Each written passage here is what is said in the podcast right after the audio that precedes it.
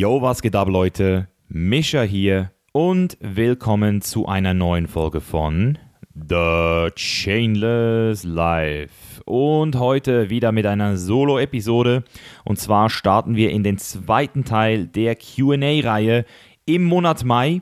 Ich habe wieder in der Querdenker-Gruppe nach euren Fragen gefragt und habe heute hier ein paar richtig coole Fragen zusammengetragen im Bereich Passion und Karriere. Also alles das, was das Thema Leidenschaft und Selbstverwirklichung und natürlich auch Lebenssinn zu einem gewissen Teil ähm, beinhaltet.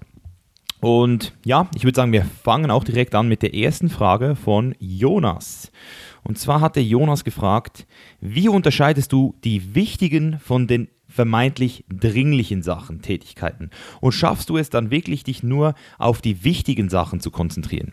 Das ist eine sehr ähm, coole Frage, die man jetzt in zwei verschiedenen ähm, ja, Wegen beantworten könnte. Ich könnte jetzt zum Beispiel äh, von meiner äh, Ist-Situation reden, wie ich es wirklich mache, oder ich könnte natürlich jetzt erzählen, wie man es machen sollte. Wenn man schon so ein bisschen Bücher gelesen hat in diesem Bereich, effektives, effizientes Arbeiten et cetera, dann weiß man, dass ähm, ja, sowas schon wichtig ist, dass man sich das Ganze mal nicht nur einfach so auf sich zukommen lässt, den Tag oder die Aufgaben, besonders wenn man natürlich selbstständig arbeitet, sondern dass man das Ganze auch ein bisschen analysieren und dann auch richtig kategorisieren bzw. priorisieren muss. Also das heißt, man muss Prioritäten setzen. Und das würde dann jetzt so aussehen, in etwa, dass man sagt, hey, ich habe vier Kategorien, vier Quadranten, das habe ich jetzt schon in diversen Büchern gelesen. Du hast erstens mal diese wichtigen und dringenden Sachen, das sind die Sachen, die man wirklich direkt als erstes macht. Dann hat man die wichtigen, aber nicht so dringenden Sachen. Das sind Sachen, die man oft vernachlässigt, weil sie eben nicht dringend sind, aber eigentlich verdammt wichtig wären. Also ich denke, da können wir nachher äh, ein bisschen genauer drauf eingehen. Dann gibt es Sachen, die sind nicht wichtig, aber könnten so in dem Moment vielleicht dringend erscheinen oder sind sogar dringend. Das sind Sachen, die ähm, oft die Leute dann eben machen und dann eben die wichtigen, nicht so dringenden Sachen äh, dabei vergessen. Und dann gibt es natürlich noch so wirklich ganz triviale Sachen, die nicht wirklich wichtig sind, nicht wirklich dringend sind. Und auch dort kann man natürlich dann sehr viel Zeit investieren. Und man kann natürlich auch gar nicht wirklich sich Gedanken über das Thema machen und dann wirklich gar nicht verstehen, was wirklich wichtig und was nicht wichtig ist. Da gibt es wirklich viele gute Bücher dazu. The One Thing ist da ein sehr gutes Buch. Sieben Wege zur Effektivität werde ich beide mal in den Shownotes verlinken, wenn ihr die noch nicht kennt. Ähm, und Wie gesagt, also ich würde jetzt nicht sagen, dass ich nicht nach diesem Prinzip arbeite, aber natürlich jetzt nicht so, wie es zum Teil in diesen Büchern erzählt wird. Also ich bin ein sehr, ähm, sehr, sehr, sehr, ähm, wie sagt man dem? Ich bin sehr auf Flow ausgelegt. Also für mich muss, das, muss der Tag einen gewissen Flow mit sich bringen. Das heißt, Workflow ist sehr wichtig für mich und ich denke, dass Workflow eigentlich auch das ist, was die meisten Leute in ihrem Leben nicht haben und deswegen auch gar nicht wirklich ja, diesen, diesen Spaß haben, weil wenn man im Flow ist, dann fühlt man sich einfach unbesiegbar, es fühlt sich alles richtig an, man ist offener, man ist kreativer, alles funktioniert plötzlich so, wie es sein sollte und wenn du das jetzt noch nie gehört hast, dann musst du jetzt auf jeden Fall zuhören, weil bevor du anfangen kannst, dir einen abstrakten Plan zu machen, musst du natürlich zuerst mal wissen, wie du in den Flow kommst, wie du in den Workflow kommst und da musst du halt zuerst natürlich mal was finden, was dich überhaupt dorthin bringt. Und wenn du sowas noch nicht gefunden hast, dann kann ich dir ehrlich gesagt auch nicht ähm, wirklich garantieren, dass es dann ähm, ja, priorisiert werden sollte, wie du jetzt deine Aufgaben priorisieren sollst. Also ist ein bisschen perplex jetzt, ich versuch's, also komplex, versuche nochmal zu erklären. Es ist wichtig, seine Aufgaben zu priorisieren, aber zuerst ist es mal wichtig, noch viel wichtiger, eine Priorisierung im Bereich der Sachen, die du überhaupt machen willst, zu nehmen.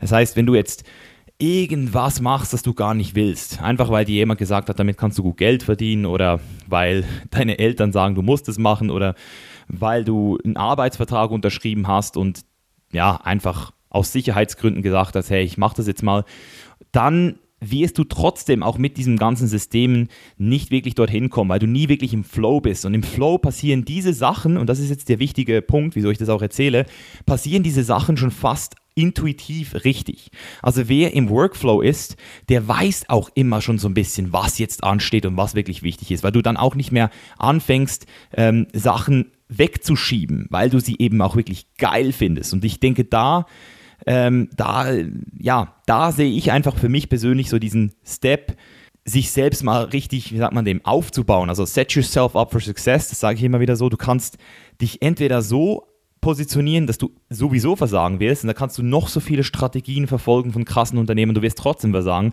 weil du schon von Anfang an dich nicht richtig positioniert hast.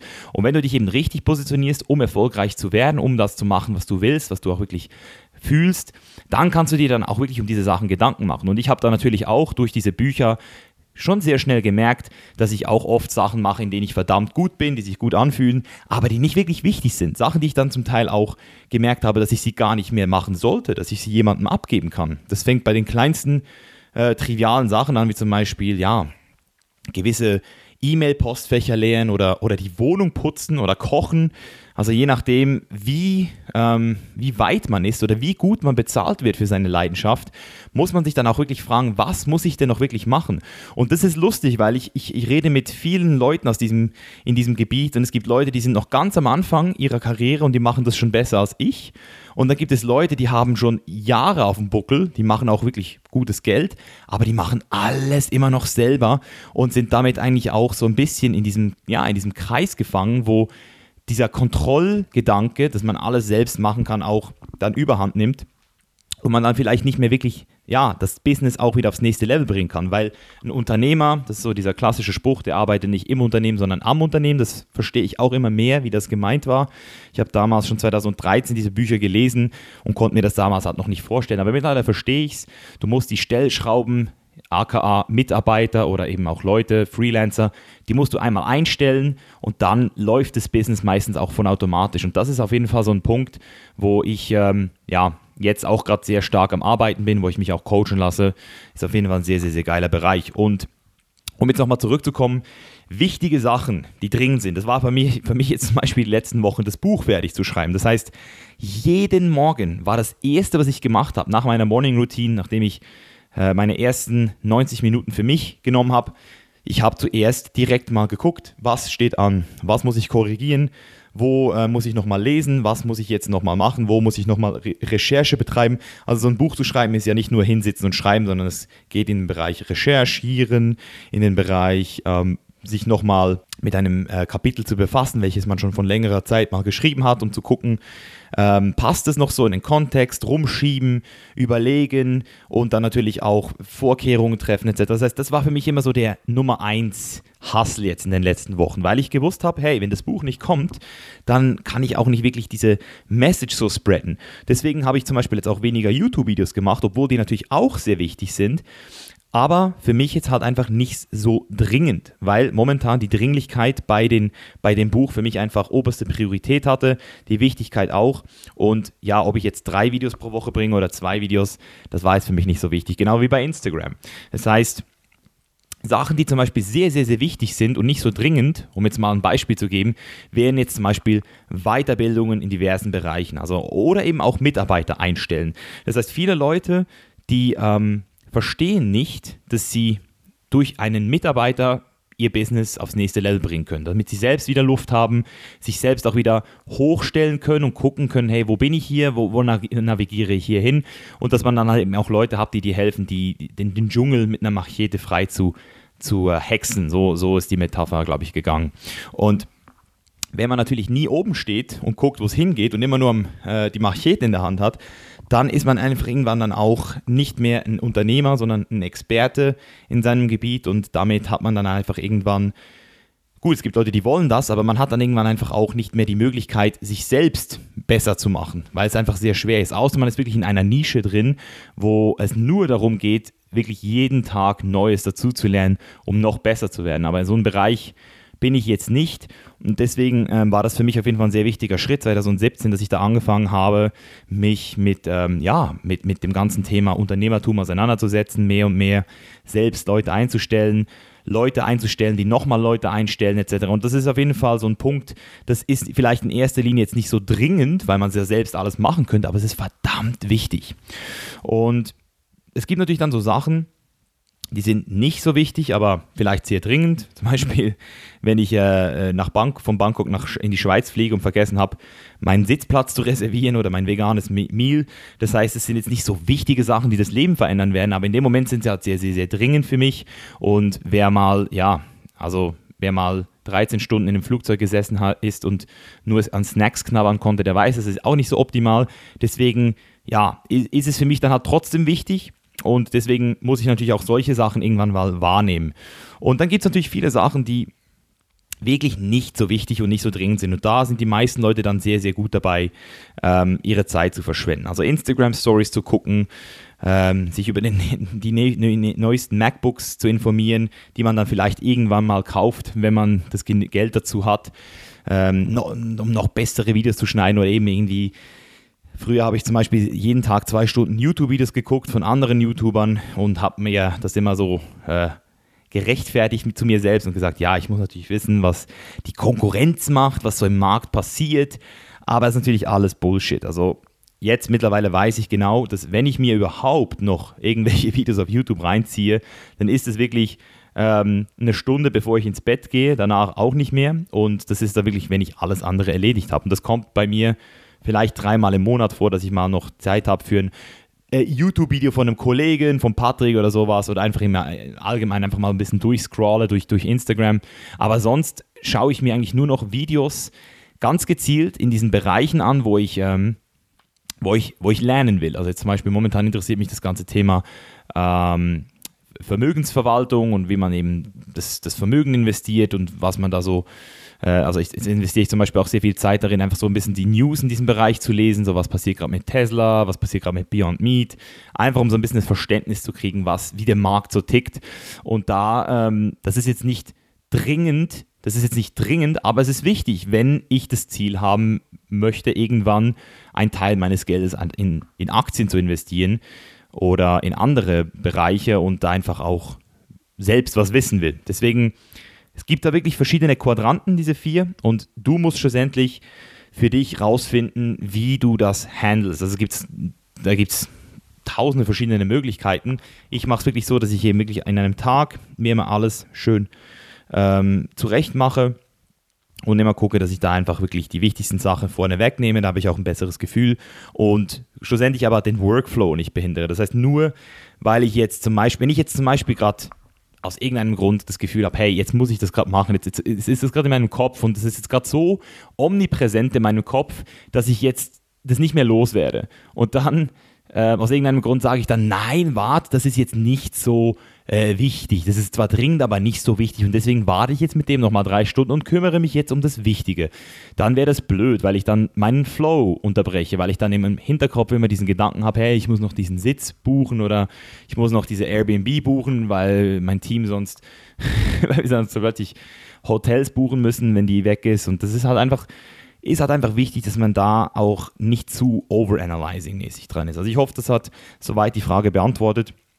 Ähm, genau, also das ist jetzt einfach so meine Prakt- Practical Advice, jetzt ohne da zu groß über perfekte Szenarien zu reden, perfekte Methoden, weil ich, die gibt es halt im besten Willen nicht im richtigen Leben. Das richtige Leben ist, ist in Bewegung, es ist fluid und du kannst noch so krass dich vorbereiten, es wird nie so kommen, wie du dir es dir vorstellst.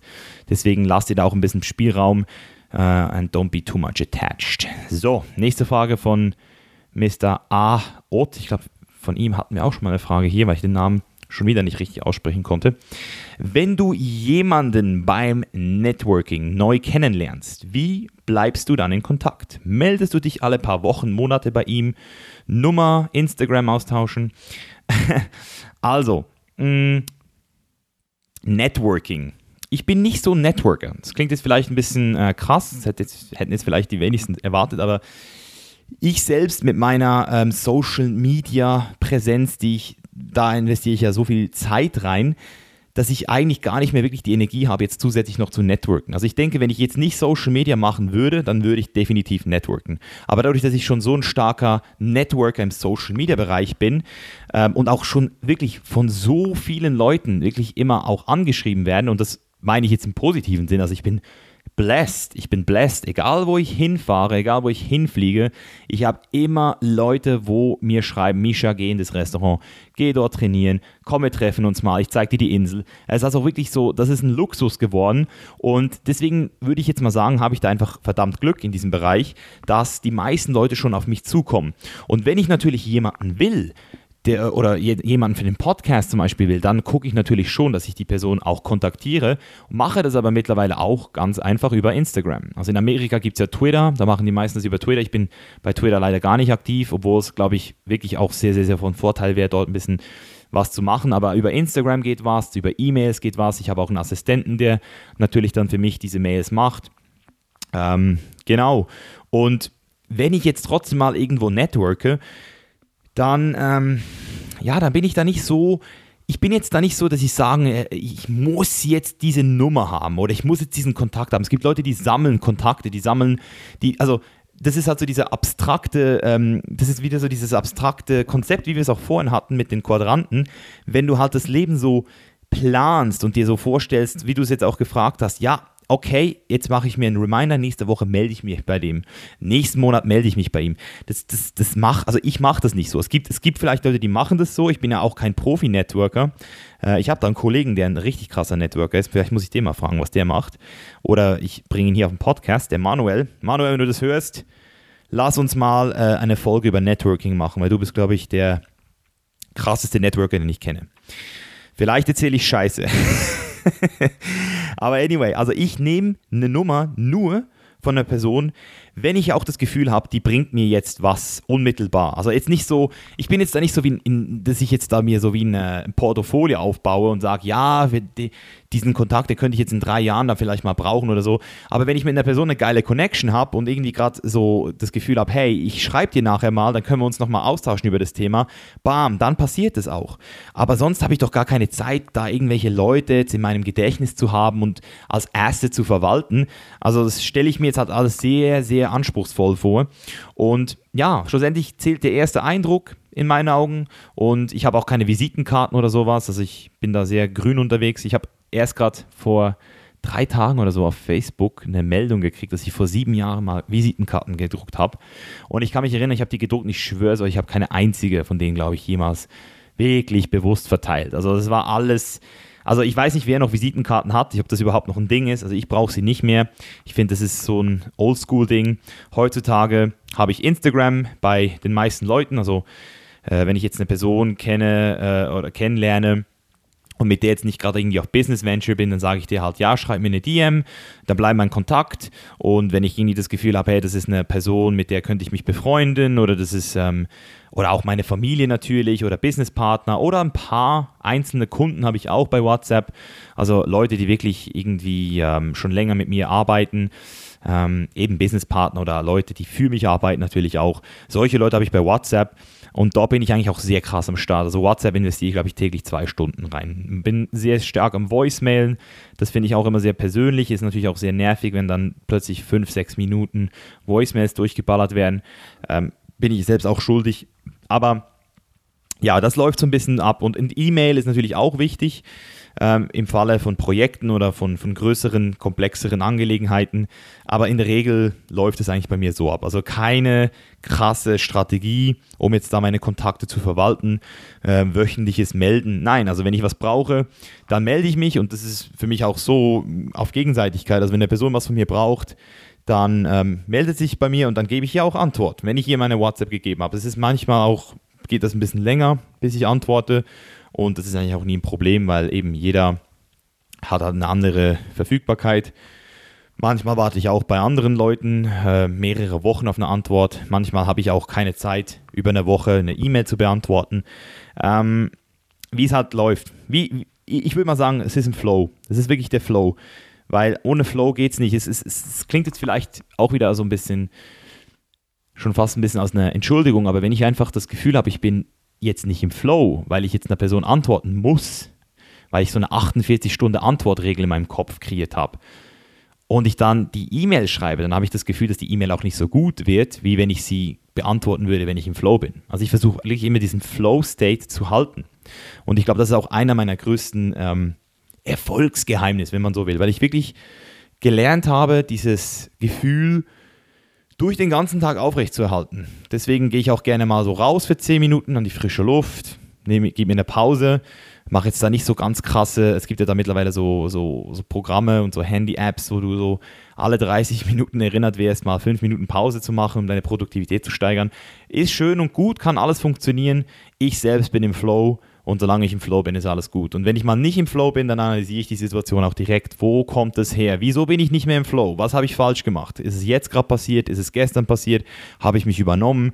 Bin ich in einem Projekt, das mir nicht gefällt? Was hat mich aus dem Flow gebracht? Und ich denke, da müsst ihr hin. Das ist wie beim Bodybuilding. Wenn ihr merkt, dass ihr ins Übertraining kommt, wenn ihr merkt, dass ihr Ähm, zu viel macht oder zu wenig macht. Das ist wirklich so dieses Flow-Feeling. Das ist auch wirklich etwas, was ich immer wieder, habe ich auch im Buch thematisiert. Flow ist für mich so der, der ähm, nicht so edel klingende Sinn des Lebens. Also Leute verherrlichen diesen Begriff Purpose immer so krass.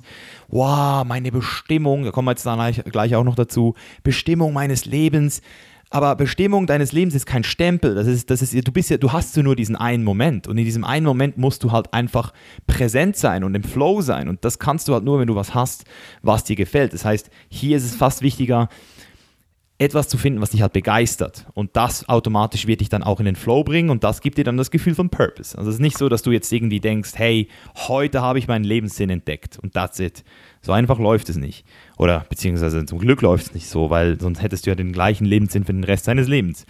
Und wenn du ihn mal nicht mehr hattest, würdest du, wärst du traurig drüber, weil du dann denkst, oh, ich habe jetzt meinen Lebenssinn verloren. Deswegen, ja, habe ich, glaube ich, das auch ziemlich gut jetzt erklärt, hoffe ich. So, jetzt nächste Frage. Ich rede ein bisschen zu schnell. Patty Kuppel. Wie würdest du heute starten, wenn du noch in der Komfortzone dich aufhalten würdest? Lustig geschrieben. Angestelltenverhältnis, ohne Social Media, Reichweite. Welchen Weg würdest du wählen? Also, so wie ich das verstanden habe, ähm, geht es jetzt hier darum, was würde ich machen, wenn ich keine Reichweite hätte? Ähm, wenn ich mein Wissen hoffentlich noch hätte, aber ich, oder ich in einem Angestelltenverhältnis wäre. Ich verstehe es noch nicht ganz, aber ich versuche es mal zu erklären. Also, ich hatte ja die Situation selbst und ich habe mich dann halt einfach aus der Komfortzone bege- begeben, habe gekündigt, bin nicht zum Arbeitslosenamt, weil ich gesagt habe, ich schaffe das auch alleine und habe dann nach drei Monaten mehr verdient, als ich je zuvor angestellt verdient habe. Kann natürlich jetzt auch Glück gewesen sein, will ich jetzt nicht sagen, dass das jeder so machen soll, aber grundsätzlich geht es darum, dass man mal überhaupt versteht, dass die Komfortzone zu verlassen das, das Wichtigste ist. Weil selbst wenn alles schief geht, lernst du nur dort wirklich was Neues. Und nur dort kannst du auch wirklich das, was du bisher vielleicht immer so ein bisschen, be, be, äh, wie sagt man dem, was dir bisher immer Angst gemacht hat, auch endlich mal so ein bisschen entkräftigen. Weil Angst ist immer so eine Sache, wieso hat man Angst? Da habe ich, das ist auch wieder so ein Thema, das ist eine richtig harte Chain, also da könnt ihr wirklich aufs Buch freuen. Angst ist eine Chain und wenn Angst eine Chain ist, dann müssen wir uns überlegen, woher kommt sie. Und in meinen Augen kommt sie dadurch, dass man ursprünglich mal sicher Angst vor dem Tod hat, aber ich, ich rede jetzt hier nicht von dieser Angst, sondern ich rede jetzt hier vor allem vom Angst vom Versagen. Also Angst vom Versagen kommt von daher, dass man in meinen Augen noch nie den ganzen Prozess durchdacht hat und sich einmal wirklich auch mit dem Versagen angefreundet hat. Wenn man natürlich sich etwas nicht vorstellen kann, weil es einem so stark Angst macht, dass man sich, dass man es gar nicht sieht, dass man es gar nicht sich vorstellen kann, weil es einem Angst macht, dann sieht man es auch nicht und dann kann man es sich auch nicht wirklich getrauen, dorthin zu gehen. Aber wenn du anfängst, dich auch mit dem Versagen anzufreunden und auch das siehst und auch das als Learning sehen kannst, man nennt es auch Fear Setting. Wie gesagt, Buch kommt im September im besten Fall. Dann ähm, wenn ihr Fear-Setting betreibt und euch wirklich in diesem, in der Angst badet, schon fast sage ich, wenn ihr wirklich sagt, hey, das ist die Angst und jetzt versuche ich mich mal genau in diese Angst reinzuscalen. Mental, was geht da ab, wieso habe ich überhaupt Angst und wie, wie, wie schlimm kann es denn wirklich werden? Was sind denn die schlimmsten Sachen, die da jetzt passieren könnten? Und wenn man sich das erstmal so ein bisschen bewusst wird, dann merkt man, dass da gar nicht so viel übrig bleibt und dann kann man eben auch wirklich dann aus der Komfortzone raus. Und ob man jetzt da Social Media hat oder nicht, das spielt da schlussendlich gar keine Rolle mehr. Äh, in meinem Fall, um es jetzt nochmal auf die, auf die ähm, praktische Ebene zu bringen, ich glaube, ich würde dieses Mal mir einen Bereich aussuchen und den wirklich auch von Anfang an ganz klar festlegen. Also ich habe früher halt einfach noch nicht verstanden, was es heißt, mal eine Sache richtig anzufangen und dran zu bleiben und habe einfach viel zu viele Sachen aufgemacht. Also nicht so Nicht, nicht, nicht so, wie man das jetzt zum Beispiel, jetzt haben wir gerade einen Podcast gemacht mit dem Lars Müller, der hat auch viele verschiedene Sachen gemacht, aber der hat natürlich auch so ein bisschen in allen Bereichen was Sinnvolles gemacht. Und bei mir war es halt wirklich so, ich habe auch viele Sachen gemacht, die war, waren halt wirklich sehr sinnlos, habe meine Zeit äh, weggenommen und dadurch hatte ich nie wirklich so dieses systematische Arbeiten, wie ich es heute kenne. Also dieses systematische Arbeiten habe ich auch nicht einfach so, da wurde ich auch nicht geboren damit, sondern das musste ich mir auch beibringen. Und ich würde auf jeden Fall mir heute einen Mentor holen. Und zwar nicht ein Mentor, der äh, irgendwie Weltspitze ist. Also ich würde mich jetzt nicht irgendwie bei Gary Vee bewerben oder irgendwie bei Tony Robbins, sondern ich würde mir jemanden suchen, der dort ist, wo ich jetzt will, wo ich hin will, der ähm, genau dort ist, wo ich hin will. Das ist schon mal wichtig. Also der muss, der muss eben, wie gesagt, muss jetzt nicht irgendein krasser Typ sein, weil irgendwelche, also wenn ich jetzt zum Beispiel Ryan Holiday, das wäre zum Beispiel ein Mentor von mir, mit dem würde ich natürlich ultra gerne, würde ich jetzt mit dem Zeit verbringen. Mein Buchlaunch mit ihm durchsprechen, mein Buch ihm zeigen, wie findest du es, was kann man noch besser machen, weil er einfach einer meiner absoluten Vorbilder ist. Aber ich brauche keinen Ryan Holiday als Mentor, weil es auch Leute gibt, die erreichbarer sind als er, die achtzig, neunzig Prozent von dem, was er weiß, auch wissen und ich deswegen sowieso extrem viel Neues lernen kann. Also du musst dieses Wort Mentor auch manchmal so ein bisschen entmystifizieren. Das ist jetzt nicht so dieser krasse alleswissende Yoda, sondern es kann manchmal auch einfach ein Typ sein, der mehr weiß als du, der die Fehler schon gemacht hat, damit du sie nicht mehr machen musst und der im besten Fall auch noch ein Netzwerk für dich hat. Das ist natürlich das und das würde ich mir auf jeden Fall versuchen zu holen. Ähm, deswegen bin ich jetzt auch gerade dran, in diesem ganzen Bereich äh, Book Publishing mir ein Netzwerk zusammenzustellen, mir ein Board of Advisors zusammenzustellen und da ja auch keine Mühe und keine Kosten zu scheuen, einfach wirklich die besten Leute an, an Land zu ziehen. Und deswegen, da habe ich jetzt draus gelernt. Also jetzt dieses Buch, ich hätte das jetzt einfach so schreiben können und, und publishen können, aber ich wollte einfach wirklich hier ähm, die Möglichkeiten, die ich habe, ausnutzen. Es ist jetzt nicht so, dass ich, dass ich jetzt da irgendwie eine krasse Marketing-Agency ähm, angestellt habe für mehrere Millionen, aber ich habe schon ein paar richtig gute Leute gefunden, die mir jetzt hier auch ein paar richtig wichtige Informationen gegeben haben. Und diese Informationen, das ist das, was, glaube ich, die meisten Leute Ähm, heutzutage auch nicht mehr so richtig schätzen können. Man zahlt Geld für physische Produkte, aber man, man will für diese Information nicht zahlen, weil man sie vielleicht auch gratis kriegen könnte. Und da ist, glaube ich, so ein bisschen das größte, das, das war so, glaube ich, auch so mein größtes Problem damals. Ich habe wirklich gedacht, Geld, ich muss auf meinem Geld sitzen bleiben, ich muss jeden Cent sparen äh, für irgendwelche ähm, schweren Tage oder für die, wenn ich dann mal alles, wenn mal alles schief geht, ich habe mich schon, dieses Optionieren, wenn es dann schief geht, muss ich dann noch, und heute sehe ich das Ganze anders, heute sehe ich es so wie ein Wett, Wettlauf gegen die Zeit, wie viel, wie viel Wissen, wie viel Netzwerk, wie viel Erfahrung kann ich in dieser Zeit, in der ich auf diesem Planeten bin, machen und sie entsprechend dann auch ausnutzen und deswegen würde ich heute ganz klar ähm, viel, viel strukturierter starten, viel bedachter auch das Ziel bereits, das ich habe, visualisieren. Also damals habe ich halt einfach irgendwie gestartet. Heute würde ich mir versuchen, dass die, eine Vision zu visualisieren, wirklich täglich und sie dann auch wirklich so zu erfassen. Das ist auch, glaube ich, ganz wichtig. Und dann eben auch zu gucken, wer kann mir dabei helfen. Das sind so, das sind so die Steps, die ich heute äh, machen würde.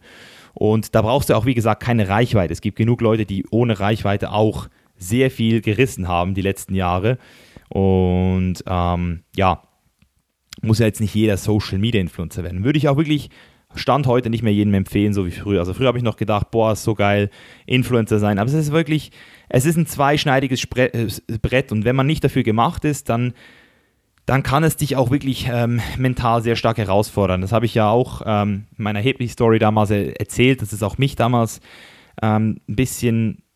Ja, auch mich hat es ein bisschen abgefuckt. Auch ich habe mich zu stark auf äußeres Feedback äh, verlassen und gehofft, dass ich es allen recht machen kann und, und mich auch irgendwie so fast schon verstellt. Und das kann dir halt passieren. Und es passiert auch vielen, auch heute noch. Die, die, die sind Leute, die dann das manchmal auch mehrere Jahre noch vorspielen weit, obwohl sie es eigentlich selbst schon wissen und dann irgendwann wirklich sehr, sehr, sehr unglücklich sind. Und deswegen Social Media Influencer sein, das muss man leben können, das muss man geil finden und das mache ich zum Glück und deswegen, ähm, ich denke, das ist so wie bei einer Extremsportart, das kann nicht einfach jeder machen, das muss man einfach geil finden, man muss es dafür, muss dafür gemacht sein und wenn man nicht dafür gemacht ist, dann scheidet man eh irgendwann aus. Ja, so, Jetzt noch zur letzten Frage. Da habe ich äh, mir die Freiheit genommen, zwei Fragen zusammenzustellen, weil sie sehr ähnlich sind. Das ist einmal von der Lara und einmal von Michael. Die Lara hat geschrieben, wenn man noch nicht weiß, was die eigene Berufung ist, sollte man dann deiner Meinung nach erstmal eine Weile reisen gehen oder verschiedene Studiengänge, Ausbildungen ausprobieren. Und Michael Knoll hat dann nochmal gefragt, wie finde ich wirklich was, was mich wirklich erfüllt? Wie finde ich wirklich das, was mich wirklich erfüllt? Also, ähm, es sind zwei Leute hier, die, glaube ich, noch nicht so richtig wissen, was sie wollen. Spoiler Alert, so geht es fast jedem Zweiten in Deutschland, Jugendlichen. Ähm, ist auch nichts Schlimmes. Ähm, Lara hat äh, das schon so ein bisschen weitergedacht. Studiengänge, Ausbildung, Reisen. Ähm, also grundsätzlich nochmal eine Sache. Dieses Wort Berufung, das ist genau wie Lebenssinn, so. Es wird für mich persönlich, wirkt es schon fast so ein bisschen zu mystisch. Es ist so, Berufung, ich habe meine Berufung gefunden. Was ist es schlussendlich, was es zur Berufung macht? Es ist schlussendlich wieder die Begeisterung. Es ist schlussendlich wieder dieses Gefühl, boah, ist das geil, was ich hier mache. Oder es ist richtig, boah, macht mir das Spaß. Und wir haben ja das Ikigai auch schon mal ein bisschen durchgekaut. Was zu finden, was man gut kann, um das zu kombinieren mit etwas, was man auch gerne macht, wo man auch das Gefühl hat, man gibt der Welt was zurück. Also man macht es nicht einfach nur so für sich, sondern man macht die Welt damit zu einem besseren Ort. Und natürlich auch, man wird dafür bezahlt. Und diese Kombination ergibt dann so dieses Ikigai, wie es im Japanischen auch heißt, Lebenssinn. Oder wie ich es eben wirklich nennen würde, Flow. Dieses Flow-Gefühl.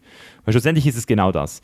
Du kannst aus dem Flow-Gefühl gerissen werden, wenn du kein Geld verdienst, weil du dann immer Sorgen hast, dass du, ähm, ja, dass du nicht über die Runden kommst. Oder wenn du einfach das Gefühl hast, du machst, ich kenne zum Beispiel Models, die verdienen Schweine viel Geld, die machen das auch richtig gut und sie machen es sogar gerne, aber lustigerweise sind sie trotzdem nicht erfüllt, weil sie so dieses tiefe Gefühl von, sie machen was für die Welt nicht haben. Und die müssen dann irgendwann was finden, zusätzlich, was sie machen können. Und das ist jetzt eigentlich so die, meine Message. Man muss nicht eine Sache haben, und die dann für den Rest seines Lebens machen. Auch jeder dieser Stempel. Man kann auch diverse Sachen zusammen machen und sie kombinieren. Hat auch der Bastian Bayrami von Office-Flucht eine sehr geile Aussage getätigt. Der hat gesagt, hey, manchmal muss man zuerst mal was finden, mit dem man seine Leidenschaft ähm, finanzieren kann und nicht umgekehrt. Man muss nicht immer was finden, eine Leidenschaft finden und dann versuchen, Geld daraus zu machen. Manchmal ist das gar nicht so einfach möglich.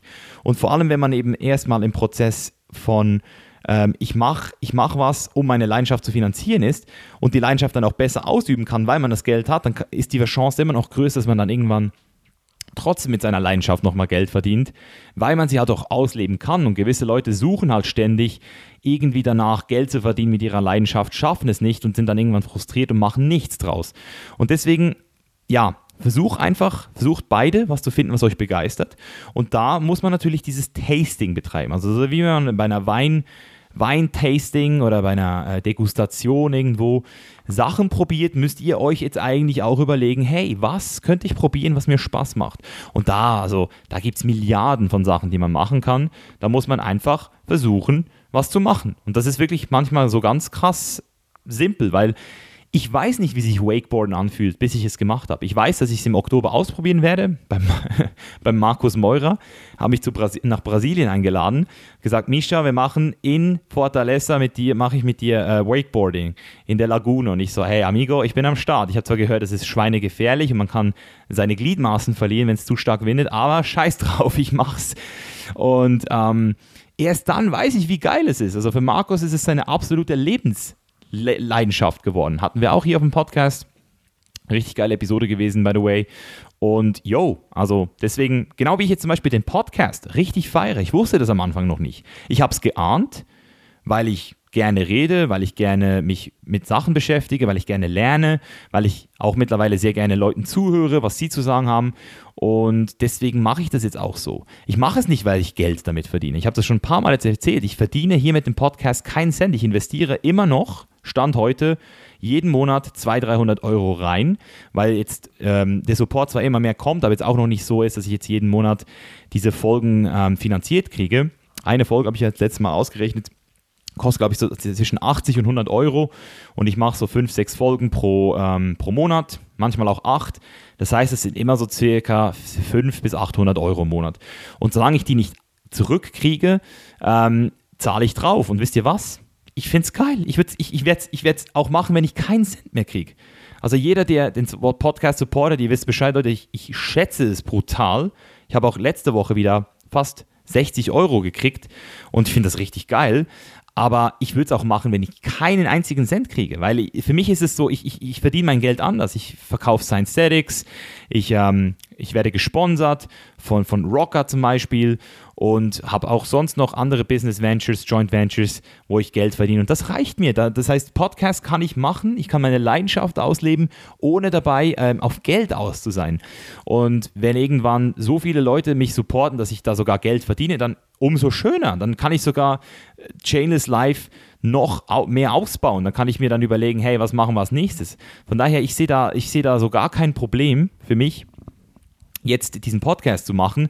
Und genauso will ich mein Leben auch weiterleben. Ich will immer das machen, auf das ich Bock habe. Und deswegen ist es für mich natürlich in erster Linie auch wichtig, ähm, finanziell am Start zu sein. Und deswegen muss man natürlich auch hier diesen romantischen Gedanken so ein bisschen verlassen, dass es nur immer mit Erfüllung zusammenhängt. Also Erfüllung kommt meistens dadurch, dass man was findet, wo man auch wirklich nützlich ist und gleichzeitig eben auch wirklich was gut kann und im besten Fall dann auch dadurch die Passion kriegt. Und diese sich nützlich machen, das ist ein sehr, sehr guter äh, Tipp, den ich, ähm, ich weiß gar nicht mehr, wer mir den gegeben hat. Ich glaube, das war... Den habe ich aus dem Buch, äh, Built to Sell heißt es, glaube ich, das Buch. Äh, no, Built to Last, sorry. Und der sagt, don't try to be successful, try to be useful. Also das ist wirklich wichtig. Versucht nicht irgendwie erfolgreich zu werden. Versucht einfach mal was zu finden, was Value zurückgibt.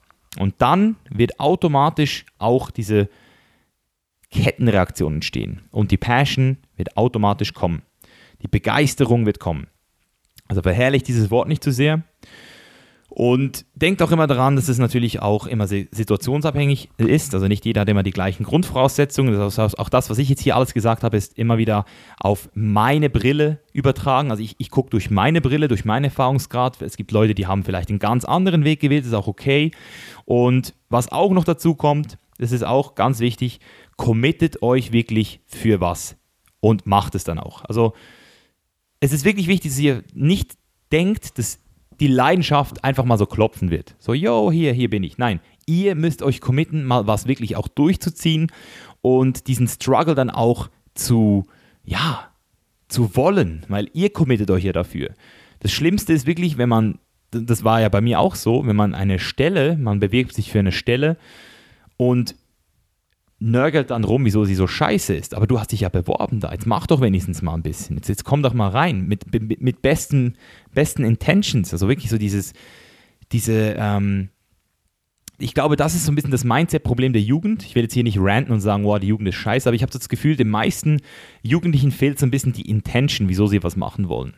Das heißt, sie wissen zwar, sie wollen was machen, aber sie wissen nicht, wieso. Und wenn natürlich das Why fehlt, da haben wir auch wieder Simon Sinek, Start with Why, wenn man das Why nicht hat, hey, dann wird es immer schwer. Also ohne Why kann die einfachste Scheiß-Tätigkeit zur Hölle werden.